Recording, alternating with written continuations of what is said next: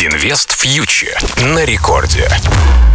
Всем привет, это Кира Юхтенко и шоу для тех, кто уже инвестирует или только собирается начать. Давайте, как всегда, обсуждать самые актуальные события за неделю на финансовых рынках.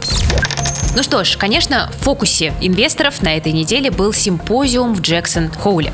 На этой встрече выступал глава Федеральной резервной системы Джером Пауэлл. И от него очень многие ждали каких-то сигналов о скором сворачивании стимулов. То есть сигналов на то, что Федрезерв будет уменьшать ликвидность, уменьшать количество денег на рынках. Но Джером Пауэлл так ничего и не сказал. Он признался, что еще в июле ему казалось, что рынок труда уже достаточно восстановился, инфляция высока и можно сворачивать стимулы. Но сейчас рынок труда продолжил восстановление, но при этом распространяется дельта-штамм ковида, и это влияет на Федрезерв. Федрезерв предпринимает э, решение все-таки подождать какого-то существенного улучшения в американской экономике, прежде чем забирать стимулы. И на этом фоне что мы с вами увидели? Падение курса доллара во всем мире и рост фондовых индексов. Так, американский S&P 500 осторожненько обновил новый максимум. В общем, э, продолжаем наблюдать за тем, как ситуация развивается, а, но есть ощущение, что, по крайней мере, несколько месяцев безоблачной жизни у финансовых рынков еще есть, пока Федрезерв не созреет до так называемого тейперинга, до сворачивания стимулов. Но ну, после э, симпозиума в Джексон-Холле инвесторы переключили свое внимание на грядущую макростатистику. На следующей неделе в пятницу выходят данные по рынку труда США, и там мы смотрим на безработицу. Это важный показатель, именно на него ФРС ориентируется при принятии решений. Ожидается, что в августе уровень безработицы э, снизился э, до уровня 5,2%, а вообще цель ФРС безработицы на уровне 4%.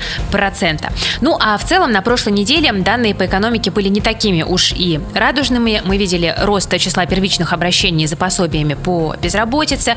И в целом есть риск, что пятничные данные по рынку труда могут также оказаться хуже прогноза. И это может добавить рынкам еще оптимизма, потому что слабые данные говорят о том, что ФРС с сокращением стимулов спешить не будет. А именно это, по сути, сейчас главный фактор для мировых финансовых рынков.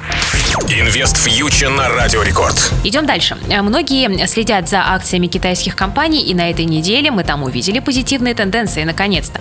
Вышел довольно сильный отчет e-commerce компании JD, и он показал, что репрессии Пекина не смогли приостановить рост выручки компании, и инвесторы перешли к покупкам просевших китайских акций. JD вырос более чем на 15%, ну и также хороший рост показали, например, компании Baidu и Joy. Последняя позитивно отреагировала на новости об уходе с биржи NASDAQ NASDAQ и выкупе акций по 75-100 долларов, то есть с премией 50-100% к средней цене за последний месяц. И на этом фоне аутсайдерами выглядят акции Alibaba. Они выросли от минимумов лишь на 8%. Ну а в пятницу так и вообще падали на премаркете.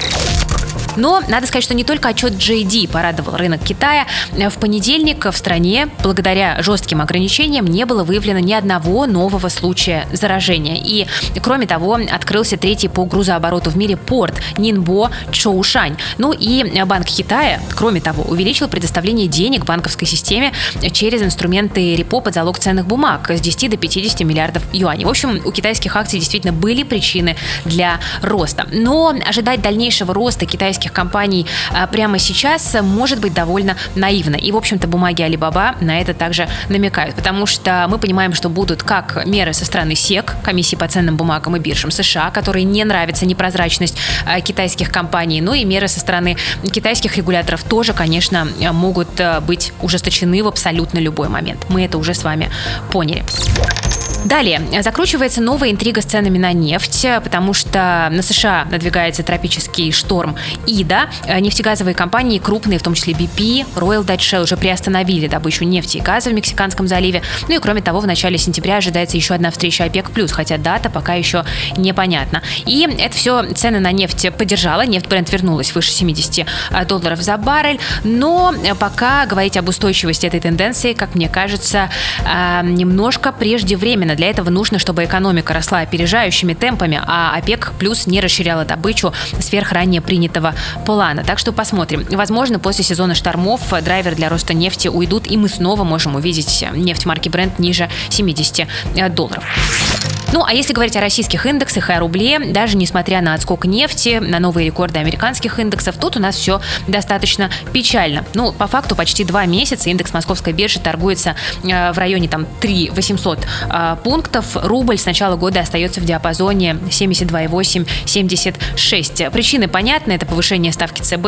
Оно поддерживает российский рубль, но одновременно снижает э, предложение денег, снижает ликвидность. И через несколько недель мы ждем еще одно решение от Банка России. И многие аналитики, в том числе, например, Райфайзенбанк, ждет повышения ставки до 7%, а может быть даже и выше. И, возможно, это уже закладывается в котировке российского рубля. Ну, посмотрим. Скорее всего, до осени ждать большой волатильности в рубле не придется, а вот потом, э, возможно, ослабление российской валюты. Ну, а пока российские инвесторы сосредотачиваются на сезоне отчетов э, российских компаний.